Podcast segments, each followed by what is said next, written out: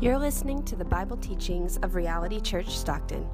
For more info, please visit our website at reality stockton dot com. Our reading today is from Nehemiah chapter nine, verse thirty-eight, and then from chapter ten, verses twenty-eight to thirty-nine. Because of all this, we make a firm covenant in writing on the sealed document of the names of our princes, our Levites, and our priests. The rest of the people, the priests, the Levites, the gatekeepers, the singers, the temple servants, and all who have separated themselves from the peoples of the land to the law of God, their wives, their sons, their daughters, all who have knowledge and understanding, join with their brothers, their nobles, and enter into a curse and an oath to walk in God's law that was given by Moses, the servant of God, and to observe and to do all the commandments of the Lord our Lord and his rules and his statutes. We will not give our daughters to the peoples of the land or take their daughters for our sons. And if the peoples of the land bring in goods or any grain on the Sabbath day to sell, we will not buy from them on the Sabbath or on a holy day. And we will forgo the crops of the seventh year and the exaction of every debt. We also take on ourselves the obligation to give yearly a third part of a shekel for the service of the house of our God, for the showbread, the regular grain offering, the regular burnt offering, the Sabbaths, the new moons, the appointed feasts, the holy things, and the sin offerings to make atonement for Israel, and for all the work of the house of our God. We, the priests, the Levites and the people have likewise cast lots for the wood offering to bring it into the house of our God according to our fathers' houses at times appointed year by year, to burn on the altar of the Lord our God as it is written in the law. We obligate ourselves to bring the first fruits of our ground and the first fruits of all fruit of every tree year by year to the house of the Lord. Also to bring to the house of our God, to the priests who minister in the house of our God, the firstborn of our sons and of our cattle, as it is written in the law, and the firstborn of our herds and of our flocks, and to bring the first of our dough and our contributions, the fruit of every tree, the wine and the oil to the priests, to the chambers of the house of our God, and to bring to the Levites the tithes from our ground, for it is the Levites who collect the tithes in all our towns where we labor. And the priest, the son of Aaron, shall be with the Levites when the Levites receive the tithes. And the Levites shall bring up the tithe of the tithes to the house of our God, to the chambers of the storehouse. For the people of Israel and the sons of Levi shall bring the contribution of grain, wine, and oil to the chambers, where the vessels of the sanctuary are, as well as the priests who minister, and the gatekeepers and the singers. We will not neglect the house of our God. This is the word of the Lord. Okay, if you've been with us for the last couple months, then you know that we're working our way through the Old Testament book of Nehemiah. And what we've been saying is that this book describes a work of rebuilding. It's a work of renewal. It's a work of revival. And for those familiar with Nehemiah, when you think about the rebuilding going on, it's, it's likely that you think about the wall, right?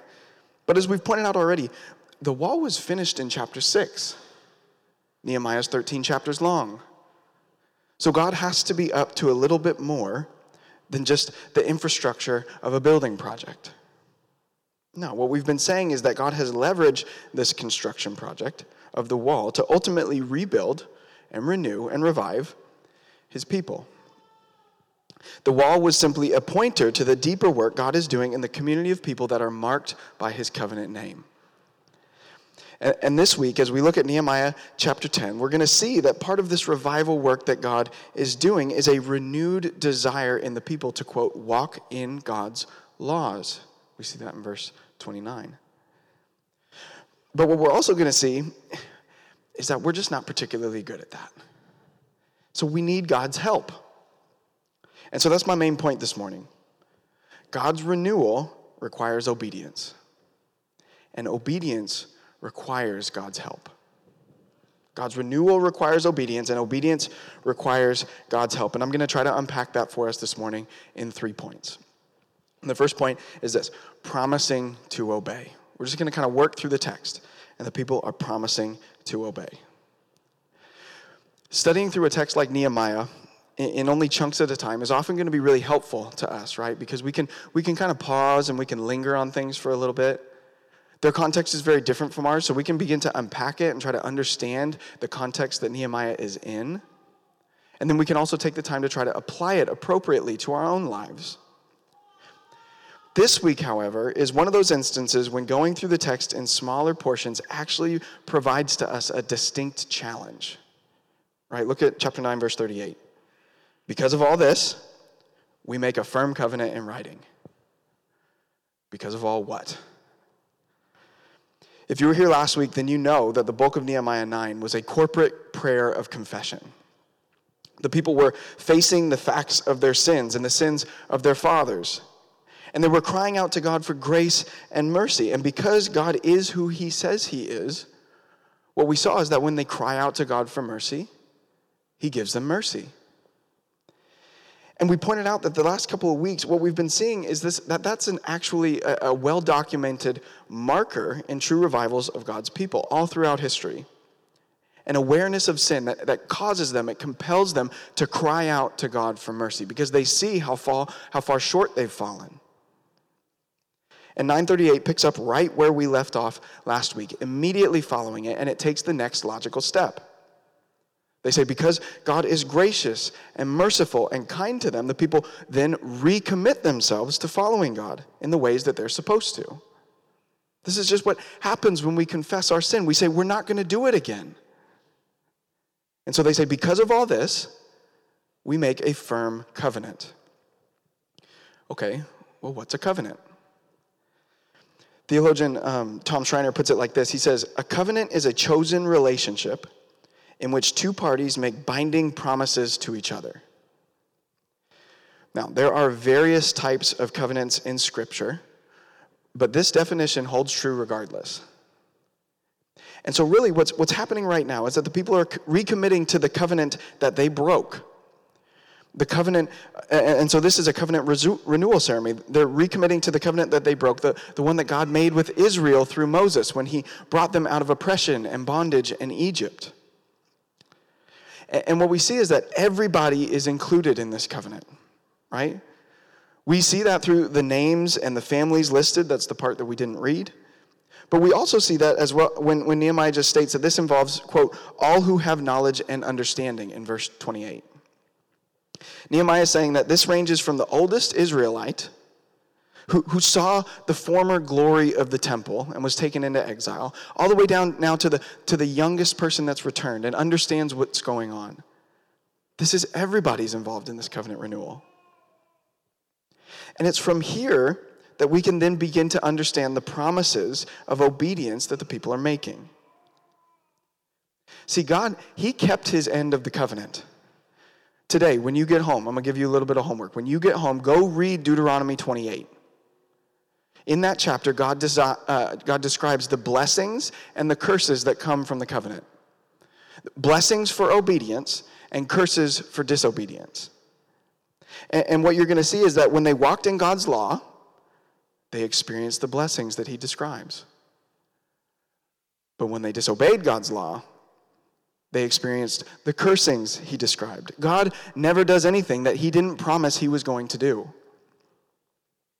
And the returned exiles are now making this covenant recommitment, and they're distinctly aware of this, right?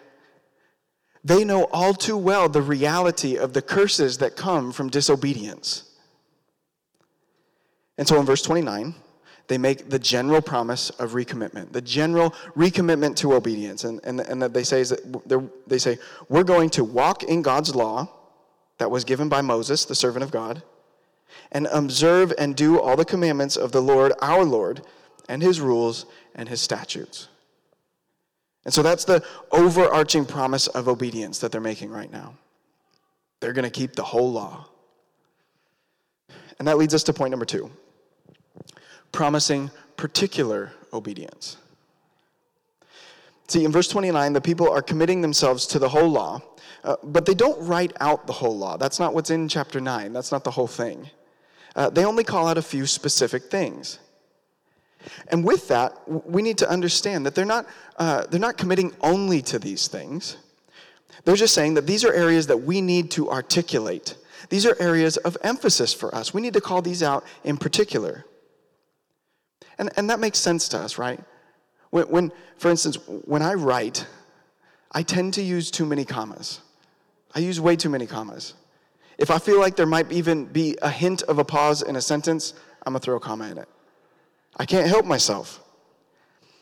But if I were to say to you, I'm going to commit myself to the proper rules of writing, I'm not going to use too many commas, you'd understand that I'm committing myself to all the rules. I, I want to be a good writer.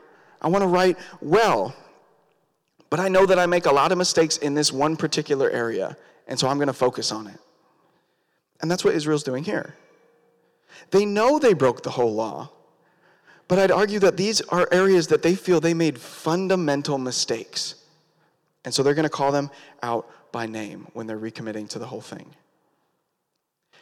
And, and so what we see is that what follows in the text is three, we can, we can bulk them into three will not statements. These are three areas that they're saying, we will not do these things. Look at verse thirty. They say, we will not give our daughters to the peoples of the land or take their daughters for our sons.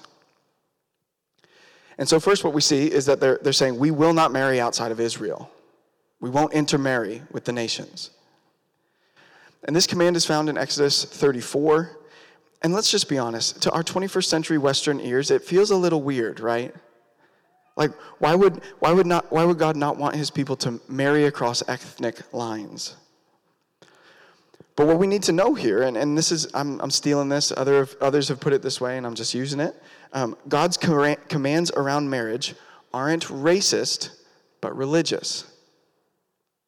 That means that, that his purpose here isn't for the purity of the people's bloodline, but the purity of the people's worship. God's concern is that marrying non-Israelites will cause the people to go after false gods, the false gods of the people that they're marrying. And he knows it's going to cause them to stray away from him, right? Even Solomon, the wisest man to ever live. In First Kings, it says, when Solomon was old, his wives turned his heart after other gods. And his heart was not wholly true to the Lord our God. It honestly causes us to put a big question mark on Solomon's life. He had all these wives from different peoples who served different gods, and they turned him away from the one true God.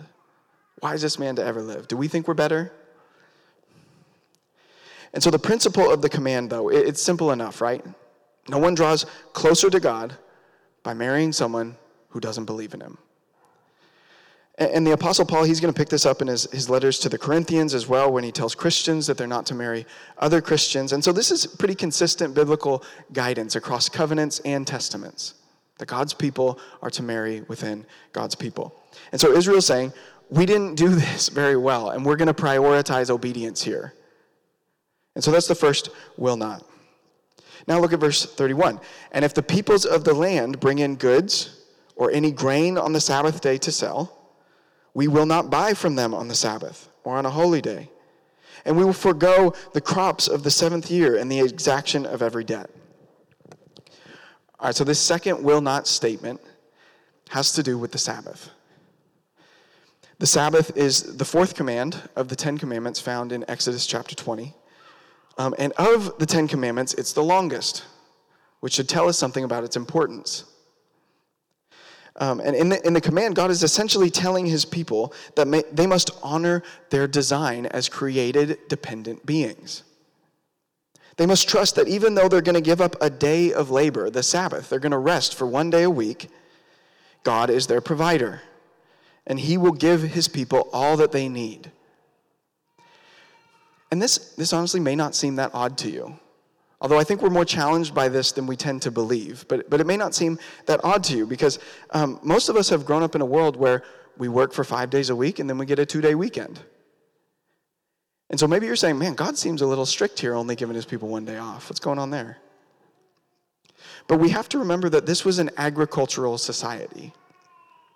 And for a farmer, to give up a day could potentially be the, the difference between a good yield and a bad yield for a season. We're not talking about the potential from one day's overtime pay that we lost. We're talking about whether or not there's going to be food on the table, a roof over our heads, whether or not I'm going to have clothes for my kids. And so in this context, the Sabbath for these for these folks, and I would argue that it's still for us, this is an act of sheer faith. Faith that God is going to provide for me despite what my circumstances are telling me. And so that's that's the basis of the second will not statement. But from what we can see here, it seems that in the past, the people had found what they thought was a loophole. Right? They weren't working on the Sabbath, but they were allowing others to do it. They were allowing them to come in and sell to them, allowing them to violate the command, while they could say, well, we aren't violating it. It's as if they were saying, well, technically, I'm not sinning. I'm, I, I'm not responsible for them over there. What they do is their own business, but technically, I'm okay. See, they were keeping the rule of the law, but they were violating the spirit of the law. And to add to that, they, they weren't giving the land the rest in the seventh year that it was supposed to get, and that's a that's a law in Leviticus twenty-five. And what's interesting is that the Bible literally cites this as a one of the one of the reasons that they were in exile. Second Chronicles thirty-six says, God took into exile in Babylon those who had escaped from the sword until the land had enjoyed its Sabbaths. God cares deeply about his people and the world that he's created. And what we see here is that the people had violated both by not following the Sabbath. And so that's the second will not statement. The last will not statement is actually found in the final verse of our text. And I know this is a lot of information right now, but um, th- this kind of serves as a summary statement of verses thirty-two through thirty-nine. And this is where we're going to spend the rest of our time. But they say in verse thirty-nine, we will not neglect the house of our God.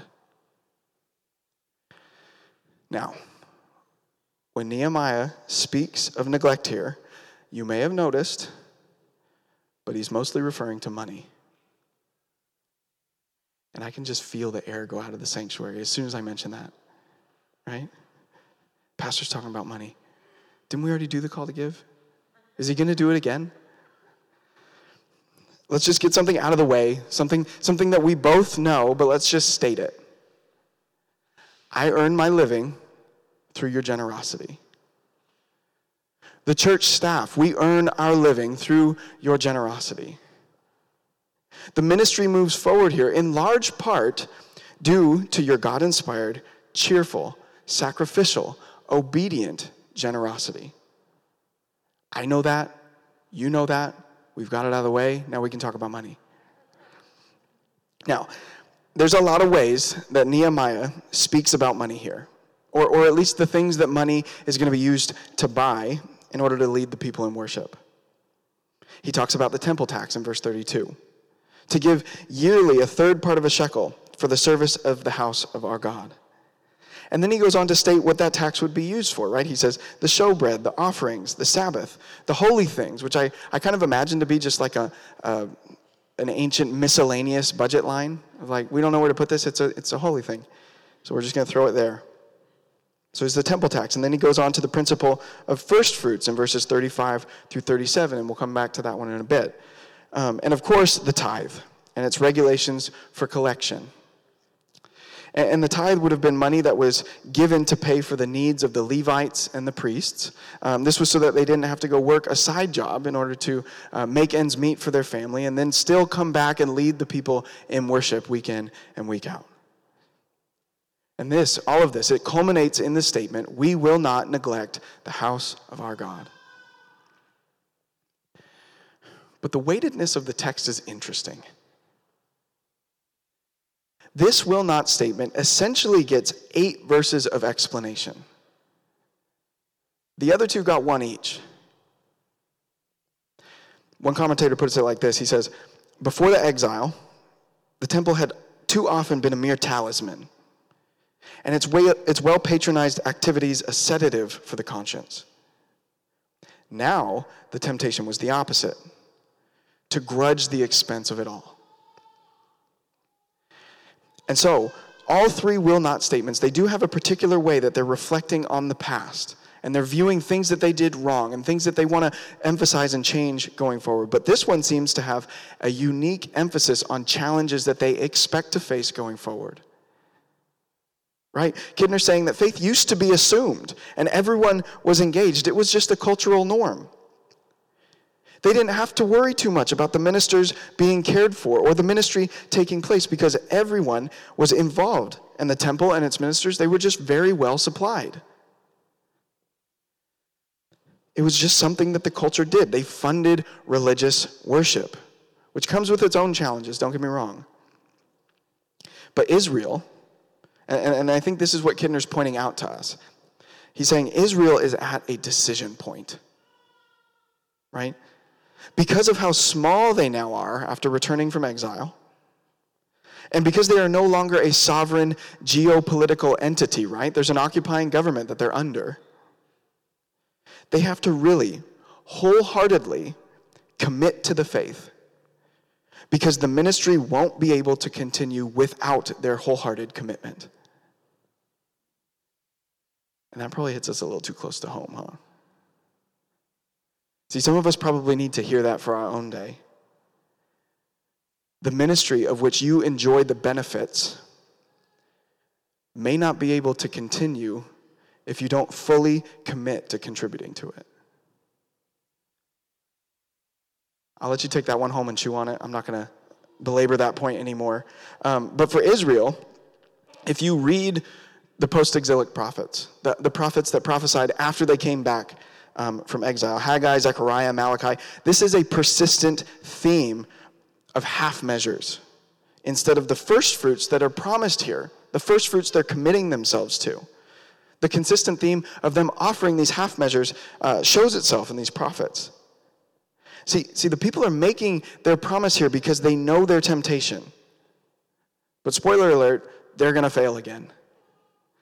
See, they know uh, that they're not able to actually obey the promises that they're making. And Malachi fills this out for us very helpfully in Malachi chapter one when he says, "Will you offer blind animals in sacrifice? Is that not evil? And when you offer those that are lame or sick, is that not evil?"